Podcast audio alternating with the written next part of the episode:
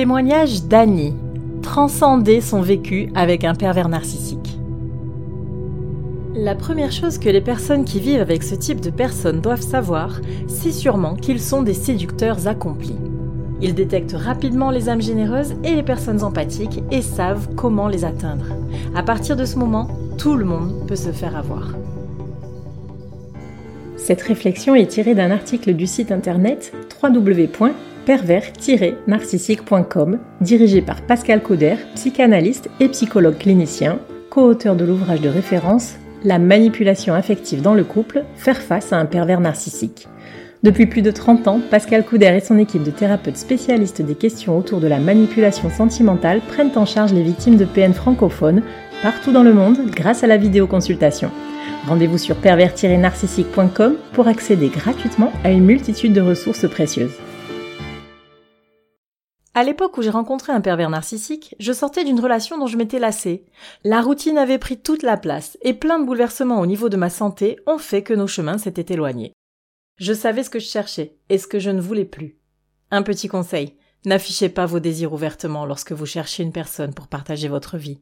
Vous donnez ainsi, gratuitement, au pervers narcissique les outils pour commencer à tisser sa toile.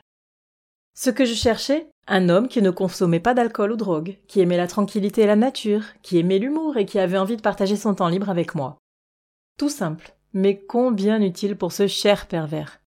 Beau bonhomme, souriant, rigolo, avec un petit côté je m'en foutiste. Ce que ce monsieur cherchait, une femme intelligente, travailleuse, qui aimait s'amuser, rire, qui aimait la musique, la campagne, les vraies choses, et qui n'aimait pas le mensonge. Monsieur dit ne pas boire et ne pas consommer d'alcool. Waouh! J'ai discuté quelque temps avec ce gentil monsieur, drôle et agréable. Nous avons fini par nous rencontrer pour aller souper, et il a su gagner mon cœur dès les premiers instants. Monsieur dit être fidèle, que c'est une valeur primordiale pour lui. Il s'intéresse à moi, à ce que je suis, à ce que je pense. Il dit aimer ma façon de voir la vie et de penser. Je cherche une relation simple, sans cachette, sans casse-tête, et quelqu'un avec qui je peux avoir des buts communs. Il me téléphonait plusieurs fois par jour pour savoir comment j'allais, qu'est-ce que je faisais de bon? Nous filions le parfait amour. Vu la distance qui nous séparait et que monsieur avait une maison, il m'a invité à chercher un emploi dans son secteur. J'ai envoyé deux CV et je me suis retrouvée à passer deux entrevues et avoir la possibilité entre deux jobs. Je n'avais pas de voiture, pas besoin, je vivais en ville. Là, je me retrouvais à la campagne, sans voiture, isolée, en dehors d'un petit village. Mais j'aime la nature. Monsieur me dit que je peux faire ce qui me plaît pour la maison et dehors. Moi qui aime la nature, le jardinage, la tranquillité, je suis passée dans ce mode de vie comme un poisson dans l'eau. Monsieur buvait quelques bières deux fois par semaine. Avec le temps, quelques fois par semaine est devenu chaque soir. Il avait un très grave problème d'anxiété. Je l'ai donc invité à aller consulter et à demander de l'aide. À partir de ce moment, j'ai commencé à vivre plus difficilement notre relation. Monsieur, qui a 40 ans, appelle sa maman tous les matins, en plus des 4 ou 5 appels qu'il fait à ses amis. Il a des problèmes financiers qu'il met sur la faute de tout, sauf de lui-même. C'est parce que ses parents ne lui ont pas appris à budgéter. C'est parce qu'il a des problèmes de dos. C'est parce qu'on ne comprend pas sa situation. Il veut en savoir encore plus sur moi, sur le montant que j'ai sur mon compte bancaire, d'où j'utilise mon argent, avec qui je parle au téléphone, en général ma famille, et une ou deux fois par mois à des amis. Il m'appelle constamment au travail. Il se fâche si je ne lui réponds pas. Il dit ne pas aimer la façon dont ma fille me traite, n'aime pas ma famille, ne veut pas les rencontrer. Il trouve ma fille égoïste et froide, pour ne pas dire mal élevée. À partir de ce moment, tout est devenu clair. Je venais de me faire avoir. Ensuite, les reproches voilés ont commencé. Tu as oublié d'éteindre la lumière de la salle de bain, tu as oublié d'éteindre la télévision, tu as oublié. Et vu que je vis avec un léger déficit d'attention depuis toujours, c'était facile de me reprocher mes oublis. Monsieur prend un pot dans le réfrigérateur, le laisse s'échapper par terre, et crie qu'il déteste prendre un pot dont le couvercle est mal fermé. C'était lui qui ne l'avait pas bien refermé, mais te fait sentir comme si c'était ton erreur. Il se fâchait de plus en plus contre tout et rien. Ses parents se sont séparés lorsqu'il avait six ans. Lorsqu'il parle avec sa mère, il met la faute de ce qu'il vit sur les agissements de son père, et lorsqu'il parle à son père, il fait l'inverse, raccroche le combiné et me dit que ses parents sont deux perdants, que c'est pour ça qu'il a des difficultés dans sa vie. Il m'assène des méchancetés, et lorsque je lui dis qu'il est blessant, il répond que lui, il dit les vraies choses, je lui explique que toute vérité n'est pas nécessairement bonne à dire et que de plus, sa vérité est loin d'être la vérité. et je lui fais remarquer que pour le mensonge, on repassera, car il m'avait caché plusieurs faits avant que je vienne vivre avec lui. De même qu'omettre de dire certaines choses peut être un mensonge, comme pour l'alcool et la drogue. Pour lui, la tendresse et la sensibilité sont des enfantillages. Un soir où il travaillait, il m'appelle à 21 heures. Je lui fais part de ma fatigue, je sommeillais déjà devant la télé. Après la conversation, je n'ai pas bien raccroché l'appareil, alors il n'a pu me joindre du reste de la soirée, car la ligne était occupée. À son retour, il était dans tous ses états. Enragé, il me dit que ce n'est pas normal d'être inconsciente comme je suis, que je devrais aller me faire soigner, qu'il était inquiet. À force de le faire verbaliser, il a fini par me dire qu'il croyait que j'étais avec un amant sur la ligne, ou que j'avais reçu quelqu'un à la maison. Il a fait le tour des trois caméras qui filment autour de la maison pour réaliser que je n'étais ni sortie après mon retour de travail, ni n'avais reçu de visiteurs. Sa phrase fétiche Quand tu vas savoir comment je fonctionne, il n'y aura plus de problème.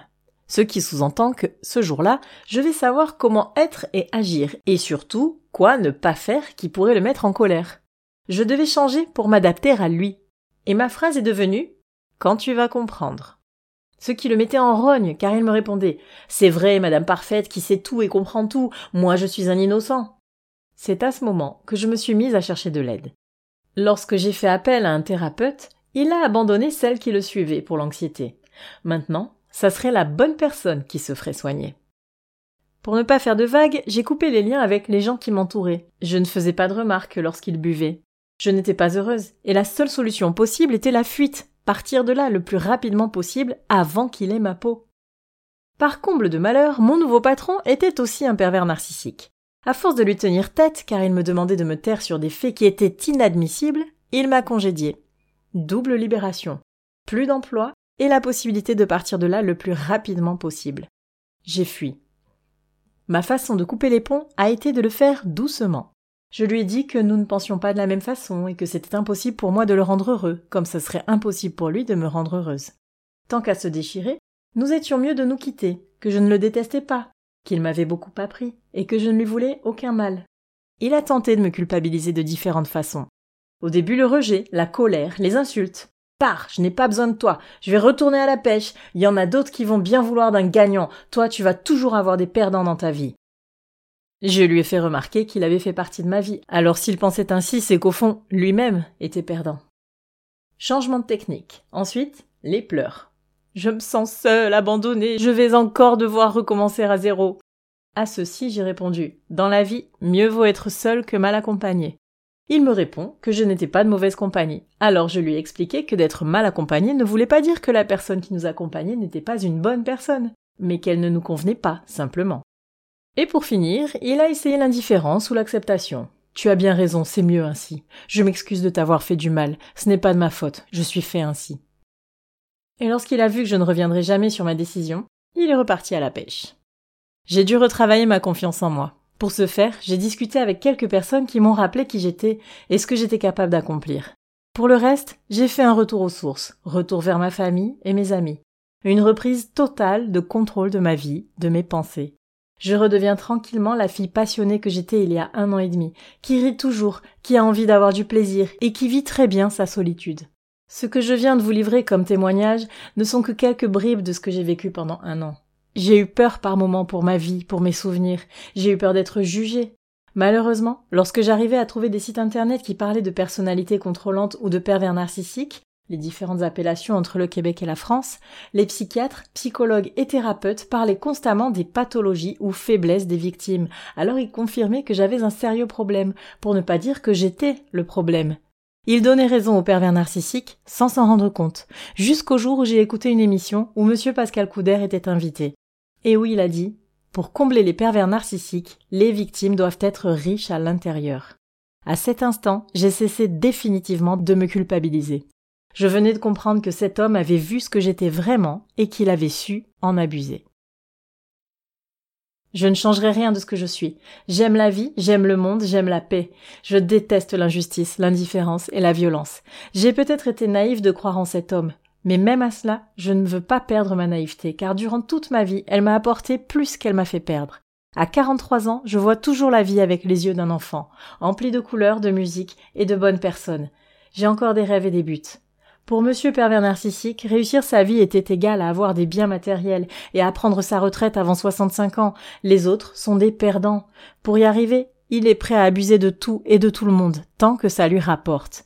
Pour moi, j'aurais réussi ma vie si j'arrive à semer le bonheur et le réconfort autour de moi. Je vois du bon même dans le pire. Et pour les gens qui ne sont pas heureux en ma présence, ils peuvent toujours aller chercher ailleurs. Si vous vivez en ce moment avec une personne qui commente tout ce que vous êtes, tout ce que vous faites, qui tente de vous faire sentir que vous êtes minable, cette personne ne vous mérite tout simplement pas. Plus vous cherchez à vous adapter à cette personne, plus vous perdez l'essence même de ce que vous êtes. Un couple doit vivre dans le respect, dans le partage, dans la liberté. On peut changer à deux une façon de faire dans le couple pour s'ajuster l'un à l'autre. Mais quand un des deux tente de changer l'autre, ce n'est plus une relation saine. Ne culpabilisez pas de vous être fait avoir. Au contraire, dites-vous que vous deviez posséder des qualités de cœur et d'âme plus grandes que bien des gens.